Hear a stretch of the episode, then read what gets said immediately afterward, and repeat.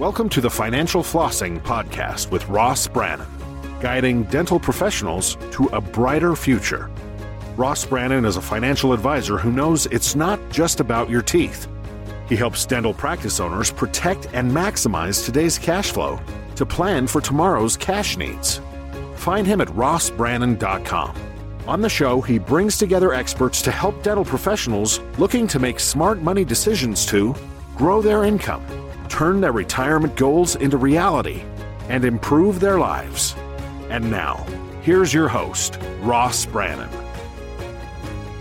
Welcome to the show. My guest today is Monica Boris. Monica is a newly retired dentist from Denver, Colorado, with a very, very interesting story. Monica, welcome to the show. Thank you. Thank you, Ross, for inviting me to your podcast. Sure Excited things. to be here. So let's jump right in. You have a little bit different background story than most of, most of our listeners. Tell, tell everyone where you're from and how you got to the United States. So my name is Monica Boris, and I am originally from Brazil. I was a dentist in Brazil, and then I moved to the U S to study. And uh, I went through an international program for uh, international dentists, and here I am, so twenty-two years later. So you were practicing for how long in Brazil? ten years. And then when you came to the U S, how long did you have to study and go back to school for to start practicing in the U S?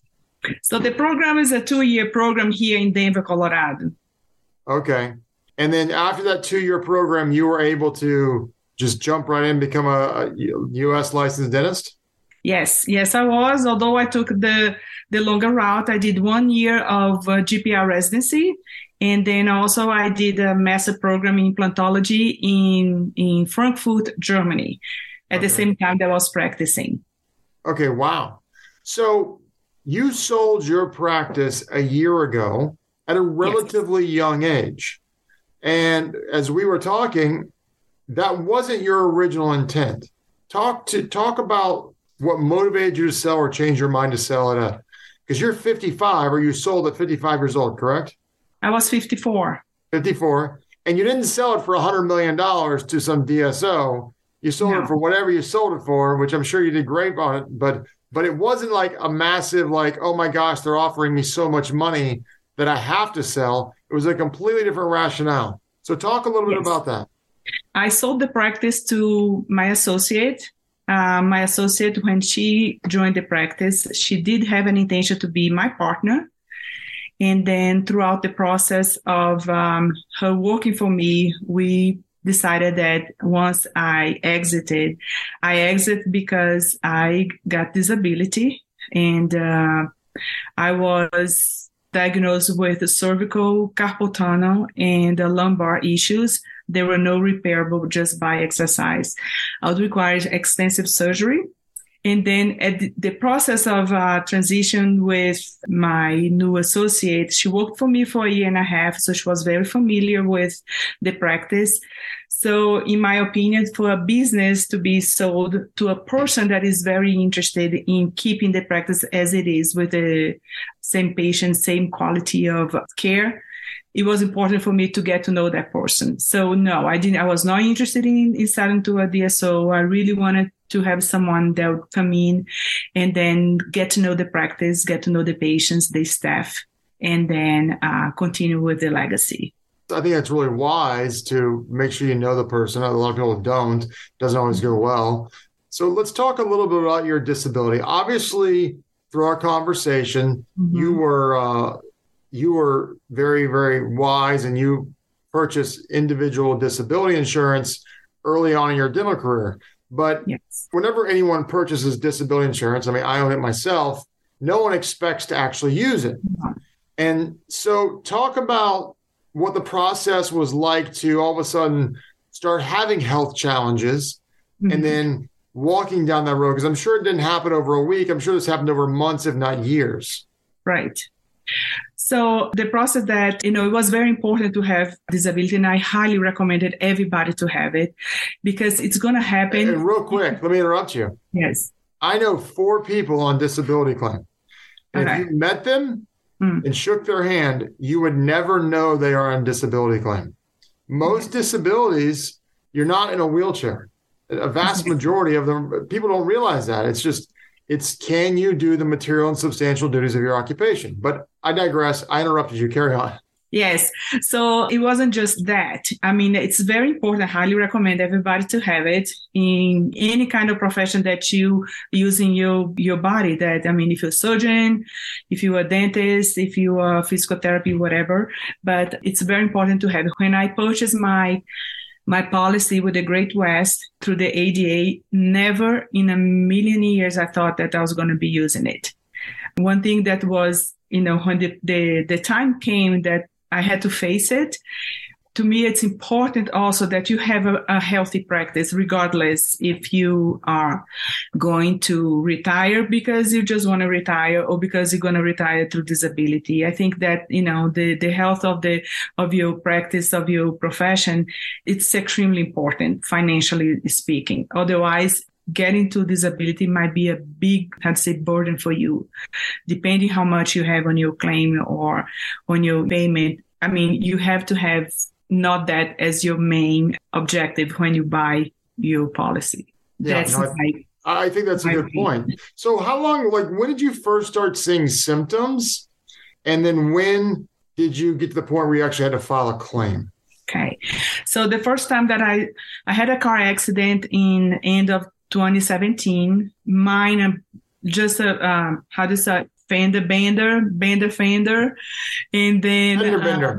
Um, and then um, nothing to it, right? You know, the regular uh, x-rays, everything was fine. But then they started saying that even on that time, I had some cervical issues, but talking to all the dentists, everybody has some sort of spine uh, problem.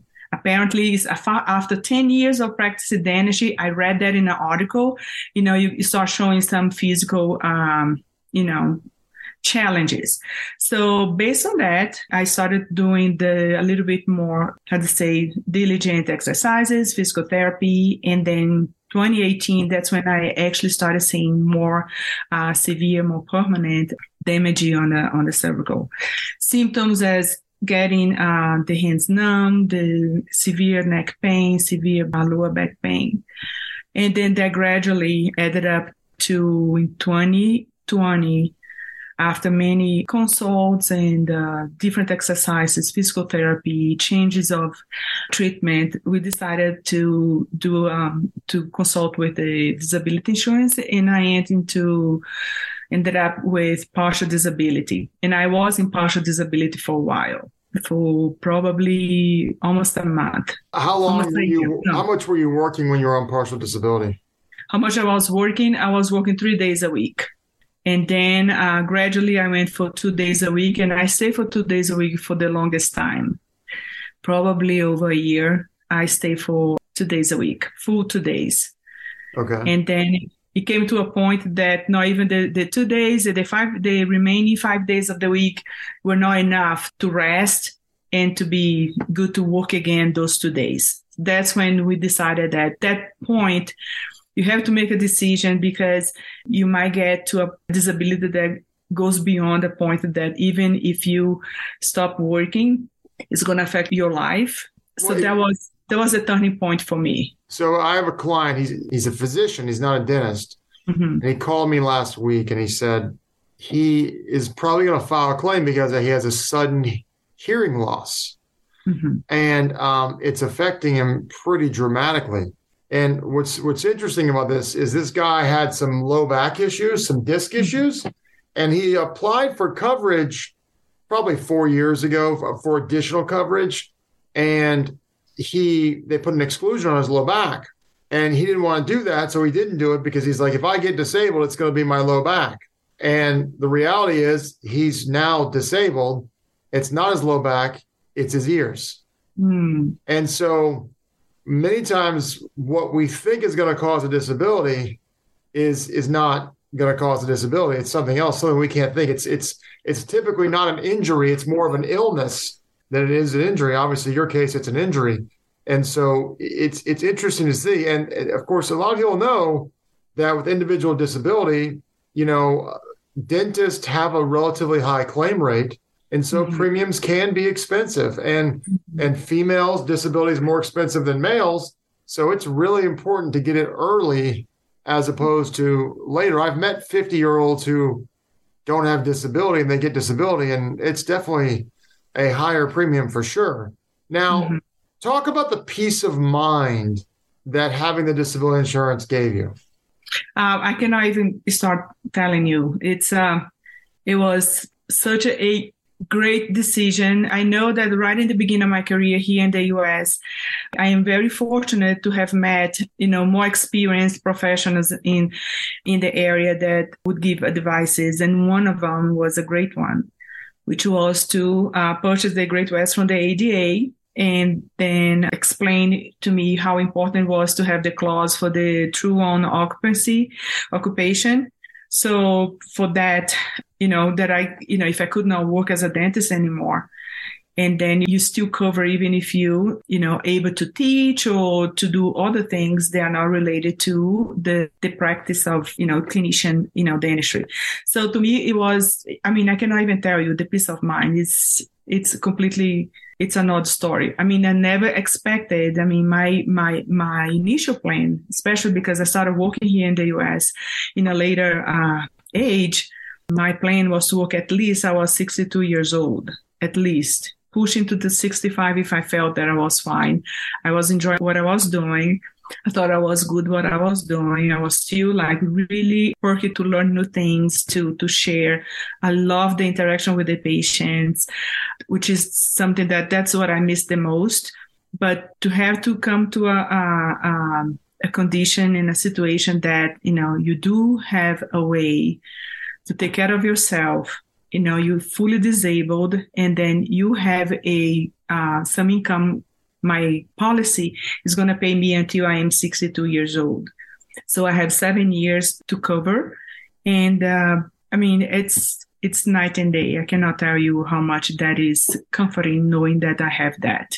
Well, it's, it's such a big deal. And, and like, obviously, you use the Great West, and there's tons of other companies out there. Some are better than others, but it really comes down to the contract language. And there's certain riders and benefits that you can add on there. But everyone's situation is different, so you sh- so there shouldn't be cookie cutter advice here. But it it is it is a big deal to really make sure that people are, you know, taken care of, and they're they're kind of gotten this kind of dialed in, if you mm-hmm. will, because we live in a world where crap happens. We have auto insurance, we have homeowners insurance, we have life insurance. Our biggest financial resource is our ability to earn an income. And so protecting that is key. And, and I think you were really wise to do that, because the reality is for every one of you, there's fifty people who bought it and never used it. And yes. They're like, well, what happened? But when you look at the the amount of what you're insuring, it's such a big deal. It is such a big deal. And so yes. I think that's really wise. And for seven years of benefit for you, I mean, that's life-changing. Mm-hmm. It is. Absolutely.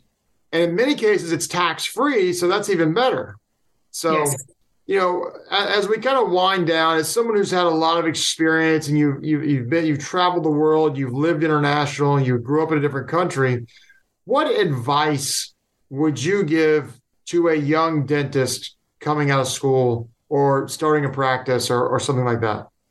I have a lot. You have to. Oh, ta- let's you, go for it. Let's hear it. You have to. You have to time it on that one. First of all, my biggest philosophy, and doesn't have anything to do with money, is okay. people come before profit. If you're going to start your career as a dentist, people come before profit. That was for me. It worked for me. Okay. My practice was built in relationships, and that's, that was, I always wanted that. That was my biggest dream. And then I can say that I fulfilled that. When you want to take care of your business, you should always save more than spend. Oh, know? For sure. Live like if you, and the reason that I say that it's, it's something that I would, I probably wouldn't affirm that with the same conviction that I have right now, like ten years ago. And the reason is exactly because of the disability. When you start working your practice, make sure that you have a disability insurance, that you cover your business insurance, and then everything that you're going to invest in your practice, have a uh, plan plan of the return of your investment and only spend a portion of it. Especially in the beginning, be very, very thrifty with yourself. Get your your your uh, the money that you have to survive and then to pay your bills and to grow. But watch your practice, because initially the first year of your practice is not going to determine how the practice is going to be in five years. But that's why you have to invest. You have to invest time. I invest a lot of time in my practice. I bought my practice from a retiring dentist, and he did an awesome job doing the transition. I'm very, very grateful to him and to his staff that stayed and then helped me build up what the practice was. Once I sold it, I was able to grow the practice at least ten percent every year. That's uh, sometimes, yes, and sometimes a little bit more than that. But I think that part of that was because I'll do any investment that I did in the practice, it had to have a reason for it. Not just because it looked pretty or just because, you know, everybody was using, but it had to have a reason, had to have an end to it, you know. And then I was having, I mean, I made mistakes, tons. I could write a book about all the mistakes I made. Some of them that, you know, keeps you awake at night. I'm like, what the heck I was thinking. But then you learn with that. You know, you learn with that. And then the other advice I'll give is surround yourself with a nice community of other professionals. Don't isolate yourself. You know, be the kind of dentist that you can call somebody and then change, you know, information and then ask for help. Or um, so you can be open to, to help other people, other dentists. I think that's, it's paramount for anywhere that you are, that you create this community, this relationship. And then pay attention to, to what's going on outside that might influence and um, cause impact in your practice. Could be what's happening in the city, when the community is growing or the community is shrinking, things like that, that it's going to give you a opportunity to bond with your community. And then because I was a small practice, I was just one doctor practice. You, you was, I always had the one-on-one relationship with the patient, you know, of talking, not being rushed, not being, I mean, you have to think about this too. When I started working here in the U S, I was already forty years old and uh, I was not twenty-five anymore. I was not just like getting out of dental school. So after all these years learning people and learning the, the mechanics of practicing relationship with the patient and with the staff, you know, to me, I was in a very comfortable position that I could sit in the in the office and talk to the patient, get to know them. Uh, sometimes you learn way more that way than what they write down on the medical history, some things like that. Take the time and um, because the profit will come. Well, Monica, that is great wisdom and great advice, and your perspective, I think, is something to be valued. I really appreciate you joining us here today. Thank you so much for having me. You've been listening to the Financial Flossing Podcast with Ross Brannon. This has been another episode of Financial Flossing with Ross Brannon, guiding dental professionals to a brighter future. If you liked what you heard, consider subscribing wherever you listen to podcasts. For more on Ross Brannon, visit ross brannon dot com. This podcast is for informational purposes only. Guest speakers and their firms are not affiliated with or endorsed by P A S, Guardian, or North Florida Financial, and opinions stated are their own. Ross is a registered representative and financial advisor of Park Avenue Securities, L L C, P A S, O S J, three six six four Coolidge Court, Tallahassee, Florida, three two three one one, eight five zero, five six two, nine zero seven five. Securities, products, and advisory services offered through P A S, member FINRA, S I P C, financial representative of the Guardian Life Insurance Company of America, Guardian, New York, New York. P A S is a wholly owned subsidiary of Guardian. North Florida Financial is not an affiliate or subsidiary of P A S or Guardian. Arkansas Insurance License Number one six one three nine zero three two. California Insurance License Number zero L one zero zero seven three. two zero two two dash one four seven two six two expires eleven twenty-four. This podcast is a part of the C-Suite Radio Network. For more top business podcasts, visit c suite radio dot com.